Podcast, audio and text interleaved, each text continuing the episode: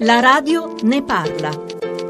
Amministrare un luogo dove veramente c'è tanta affluenza e tanta gente è sicuramente un onore e un piacere, però vorremmo anche che questo onore e piacere nostro diventasse poi un piacere anche per chi ci viene a visitare. Il numero chiuso è l'unica soluzione per Capri? Noi non vorremmo arrivarci, ma non lo possiamo escludere perché sono anni che noi chiediamo una razionalizzazione degli accosti che ci sia una distanza degli arrivi con determinati intervalli potrebbe non eliminare ma alleviare sicuramente il problema e la sofferenza di chi arriva a campo. Quindi la soluzione nei trasporti marittimi, nella gestione delle corse, degli aliscafi che giungono sull'isola di Tiberio? Sicuramente sì perché sono collegati poi al problema trasporto interno e il trasporto interno non può sostenere ritmi serrati come quelli a cui oggi ci costringono gli arrivi nel porto di Capri. C'è chi dice che sul gran numero di arrivi a Capri è stata costruita tutta un'economia, un successo e che oggi rinunciare a questi presupporrebbe dei sacrifici ma anche un tradimento. Ma un tradimento non lo vedo, io penso che da una razionalizzazione di questa materia sicuramente tutti ne avrebbero vantaggi. Noi non diciamo di non venire a Capri, noi chiediamo di far venire la gente a Capri ma garantendo a loro una possibilità di godere del